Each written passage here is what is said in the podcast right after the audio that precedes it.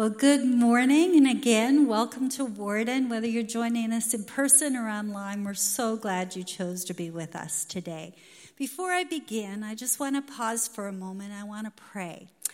Our Pastor Orlando, a number of our youth, and many of our young adults um, are going to youth camp this week, and we just need to really pray that God will do great things in their lives and that He'll protect them and help them as they go. Um, also, I'm sure, like me, many of you are still grieving the loss of our dear Pastor Warner. I look around and sometimes I think he's just going to walk in. And I know some of you have said the same to me. So let's continue to pray for our church, pray for Gabby and the family um, as we as we begin the service this morning. Let's just pray. God, we come to you. We recognize our great need for you. We need you to help us. We need you to guide us and direct us, to give us wisdom. We need your presence in our lives. And God, I just pray for um, Pastor Orlando, the young adults that are going to be helping at camp, the youth that are going to camp this week, God. I pray that you would do great things in their lives.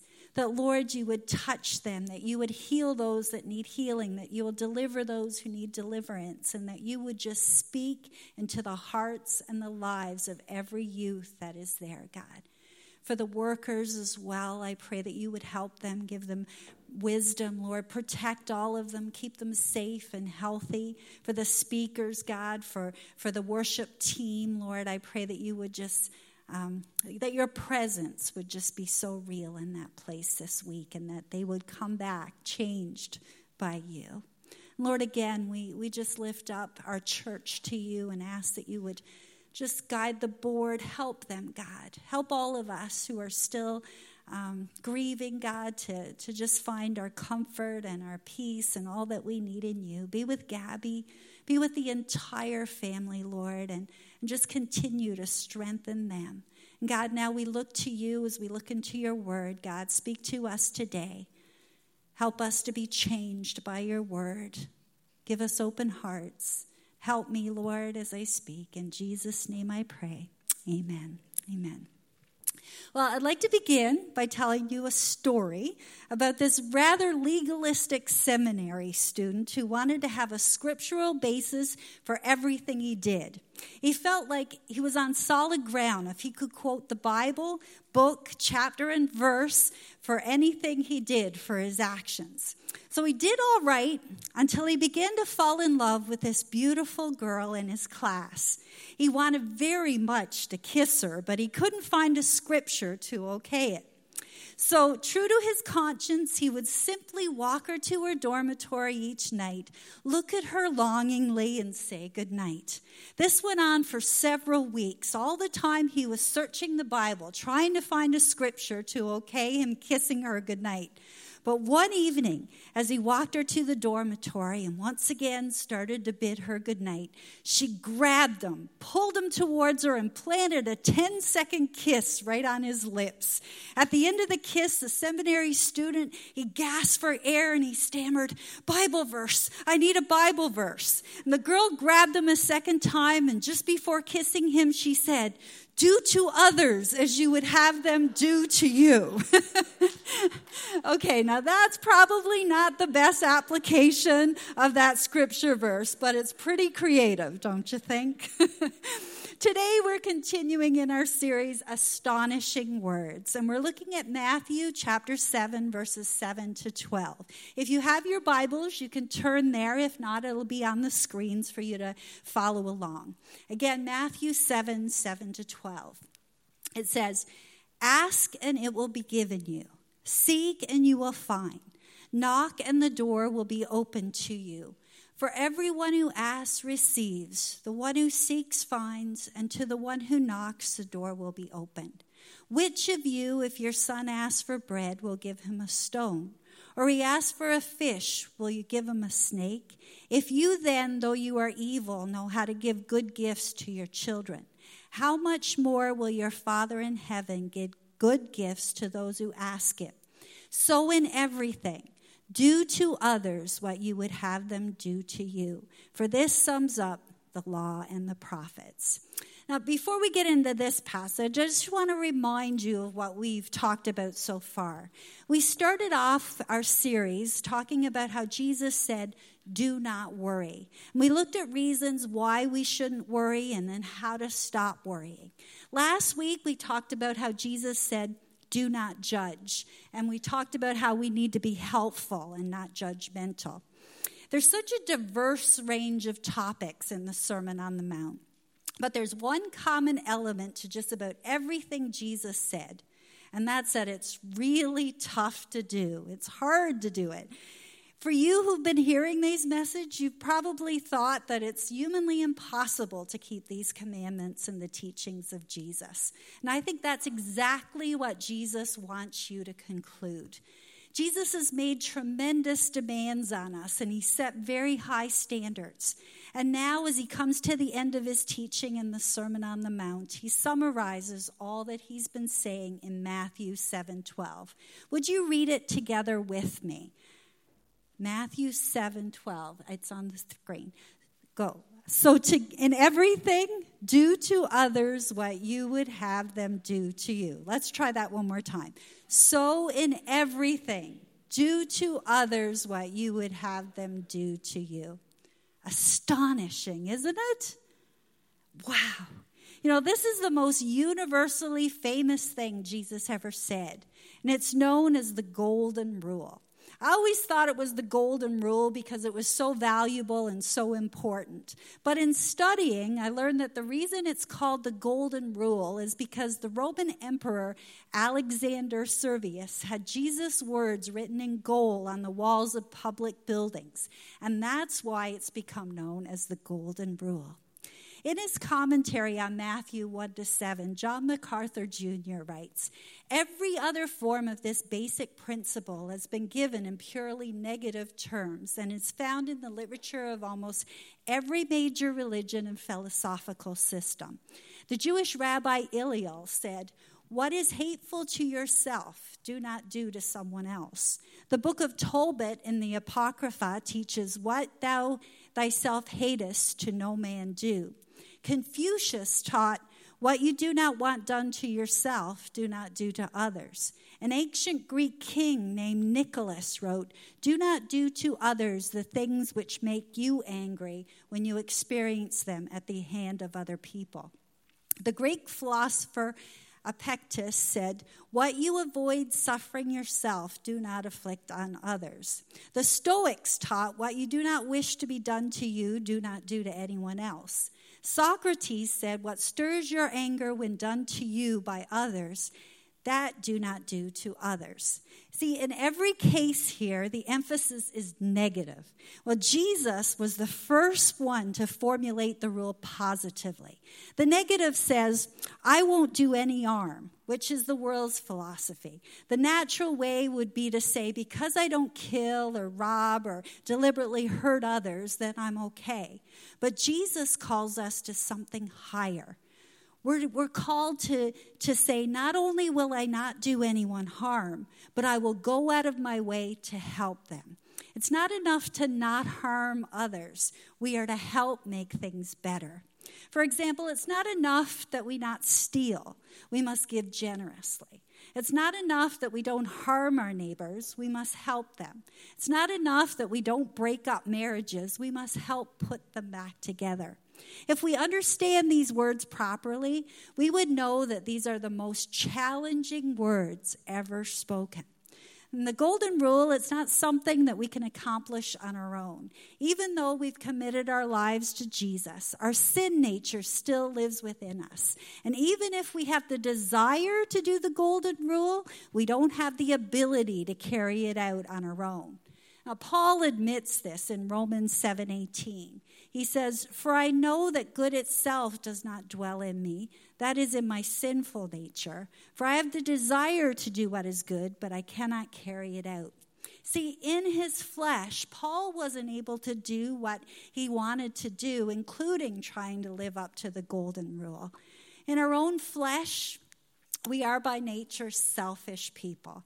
Jesus knows that we're self centered, self protective, and concerned about ourselves.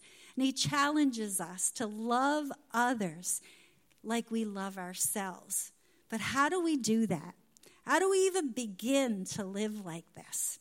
Well, that's exactly what Jesus wants us to ask. He wants us to see our utter helplessness and our deep need and turn to God for help. This sermon was designed to crush all our confidence in our human flesh so that we cast ourselves completely on the grace of God, realizing that we can't do it on our own natural strength. We need supernatural strength and power to live a supernatural life. So, how do we begin to live like this? Well, Jesus offers practical help in how we can rise to the challenge. And in this passage, he tells us how we can get that supernatural power that we need. And the first thing we need to do is reach out to God for help. There's a story about a little fellow who was he had been sent to his room because he did something bad. Well, a short time later, he came out and he said to his mother, I was thinking about what I did and I said a prayer. That's fine, she said. If you ask God to help you be good, then he will help you. Oh, I didn't ask him to help me be good, he replied. I asked him to help you put up with me. Verses 7 and 8 say, Ask and it will be given you. Seek and you will find. Knock and the door will be opened to you. For everyone who asks receives. The one who seeks finds. And the one who knocks, the door will be opened.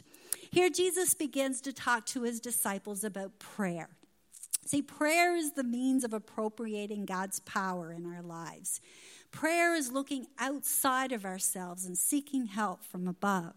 Prayer is a genuine cry from a soul in need, a soul that recognizes that God must work or nothing will.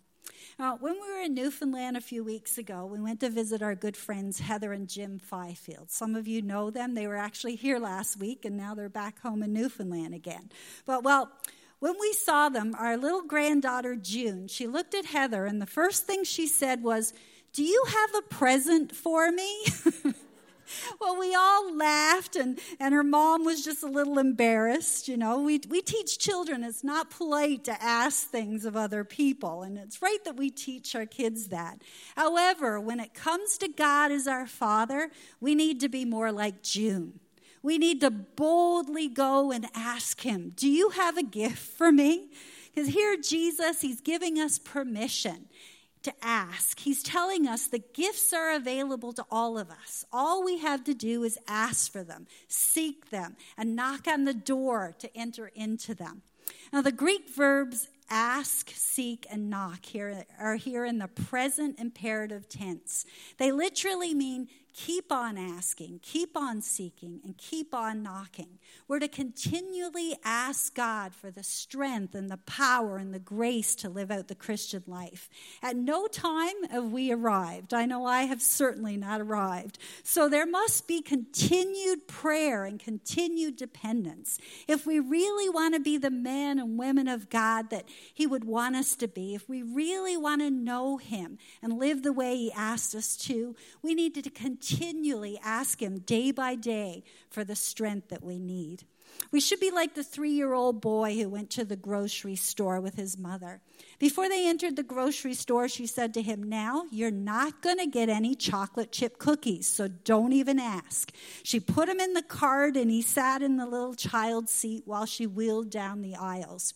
He was doing just fine until they came to the cookie section. He saw the chocolate chip cookies and he stood up in the seat and he said, Mom, can I have some chocolate chip cookies? She said, I told you not even to ask. You're not going to get any, so sit down. So he sat back down. They continued back down the aisles, but in their search for certain items, they ended up back in the cookie aisle. He said, Mom, can I please have some chocolate chip cookies? And she said, I told you you can't have any. Now sit down and be quiet. Finally, they were approaching the checkout lane.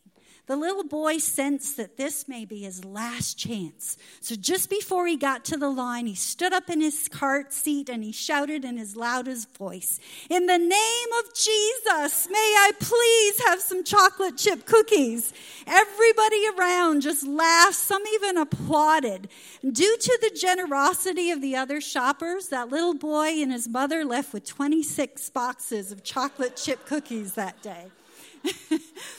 That's how we ought to pray. That's the persistence that Jesus is talking about here.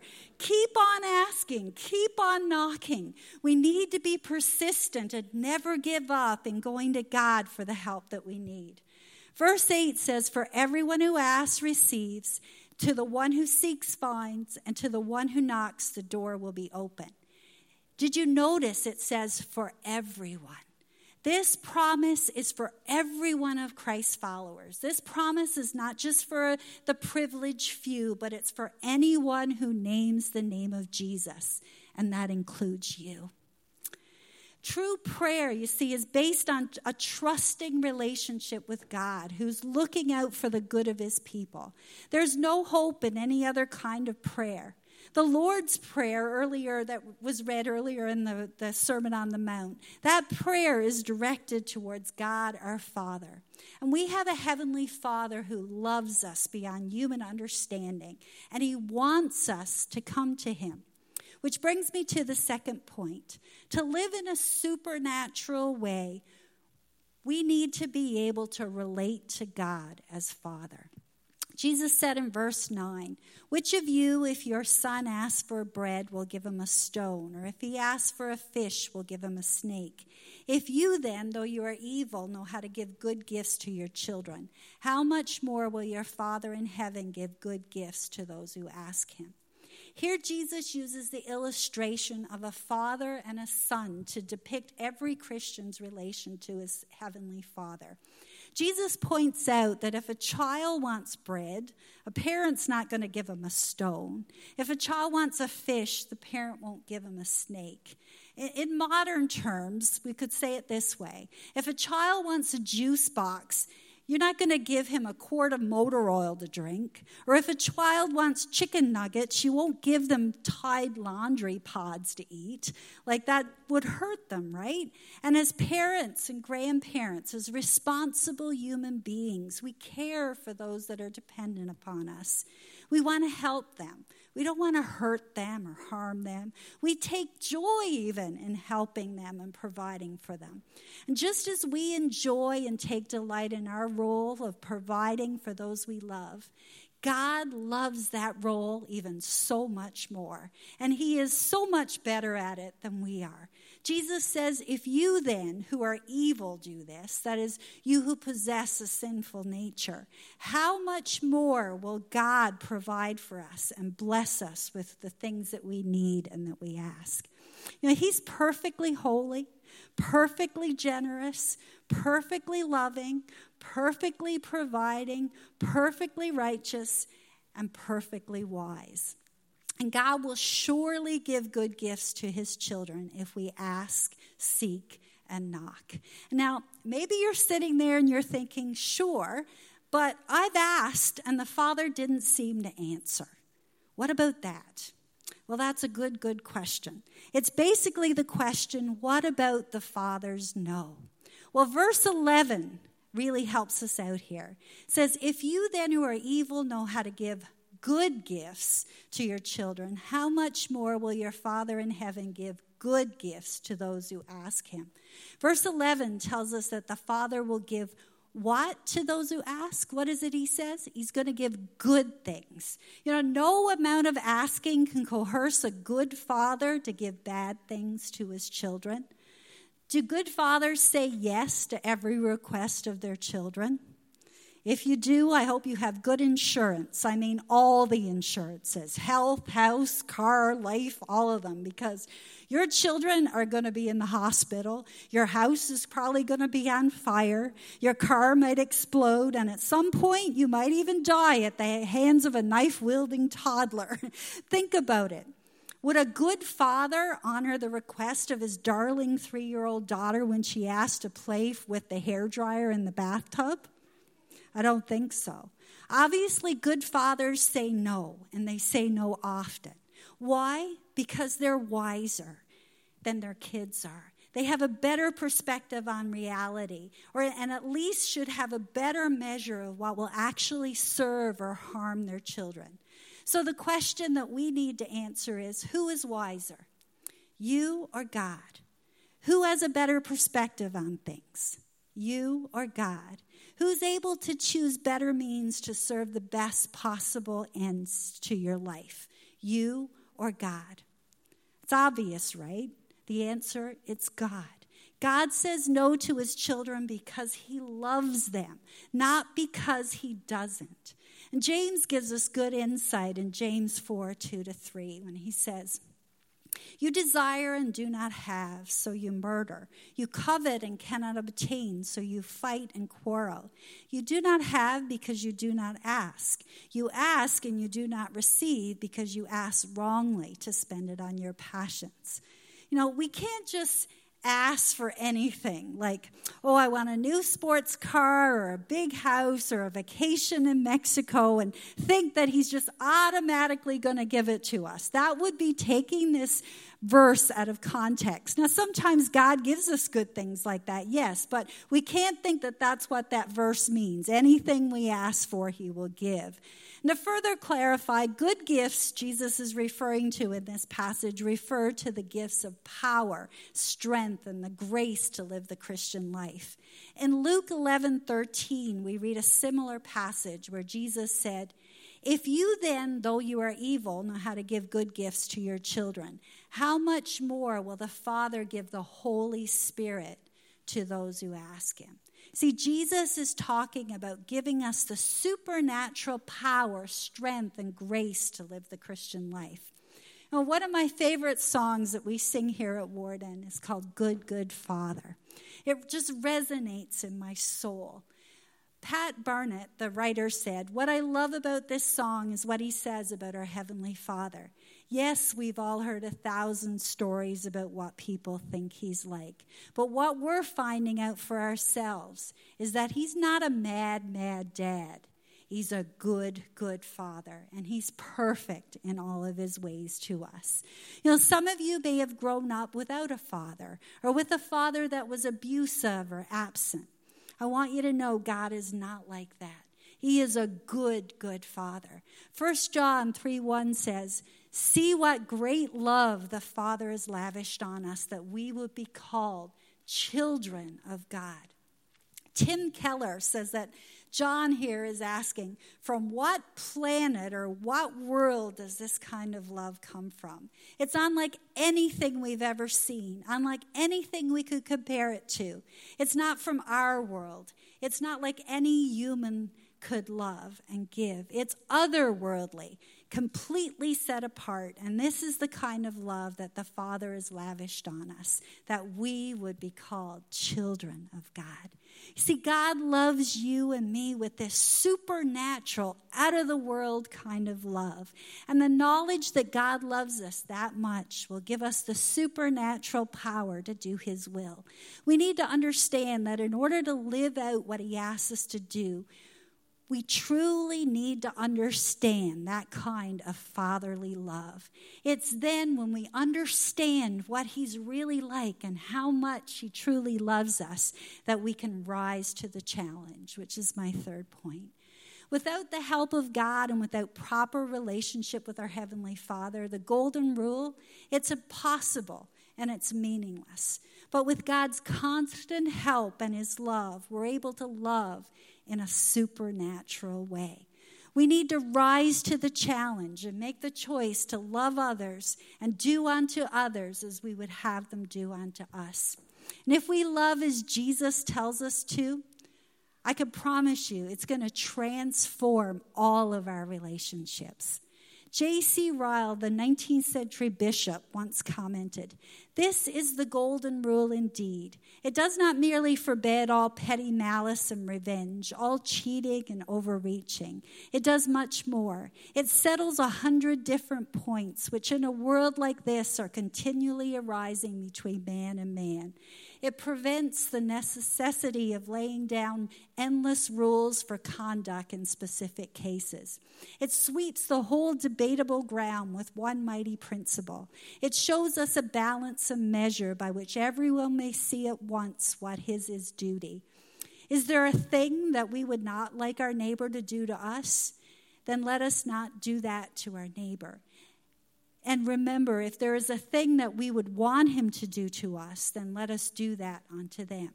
Then this is the very thing we ought to do.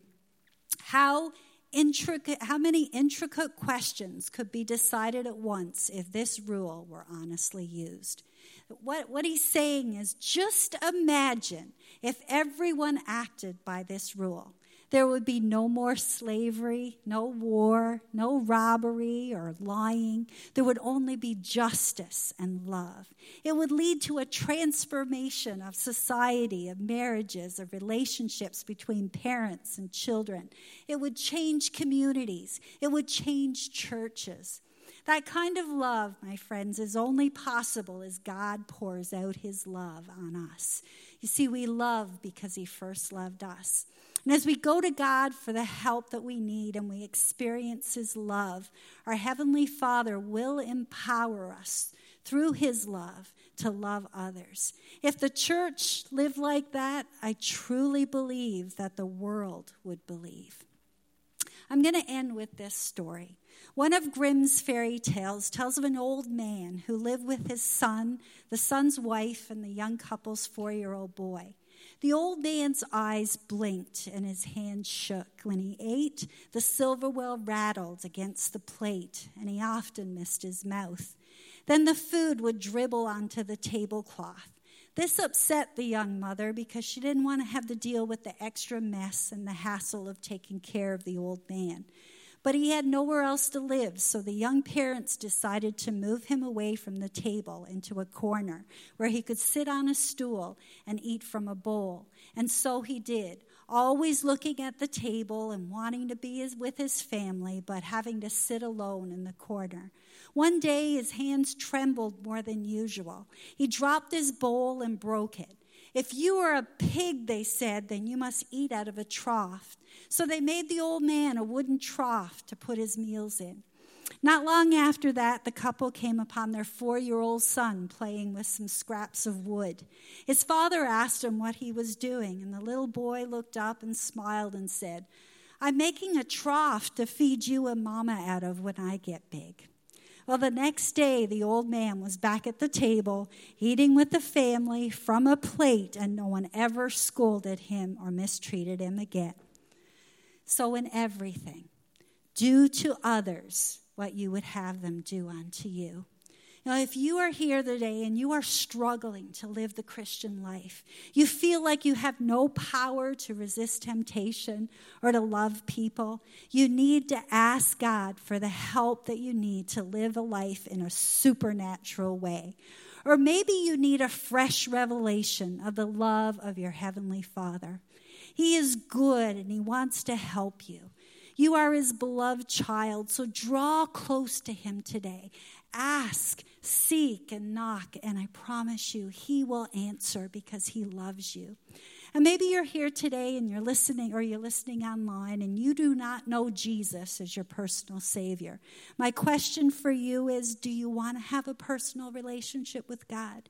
Because He wants to have a personal relationship with you.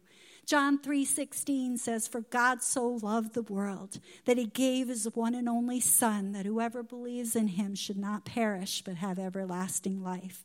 That's how much He loves you. Jesus died a cruel death on the cross to take the punishment for your sin and mine. My prayer is that you will put your trust in Him today to save you.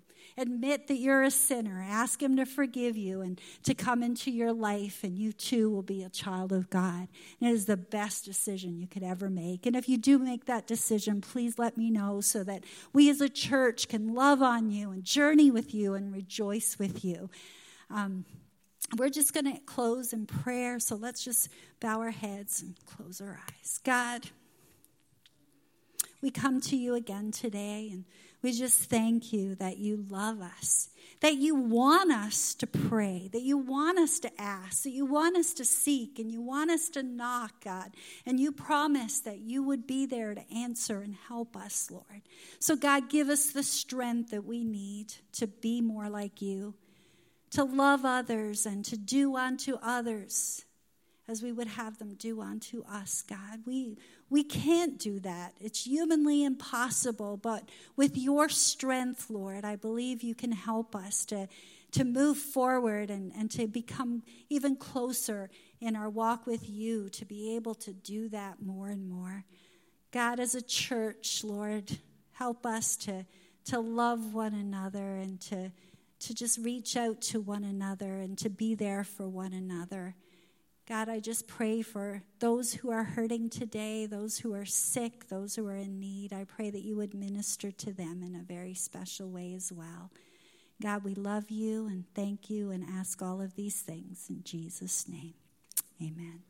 We're going to stand and we're going to worship God together one more time.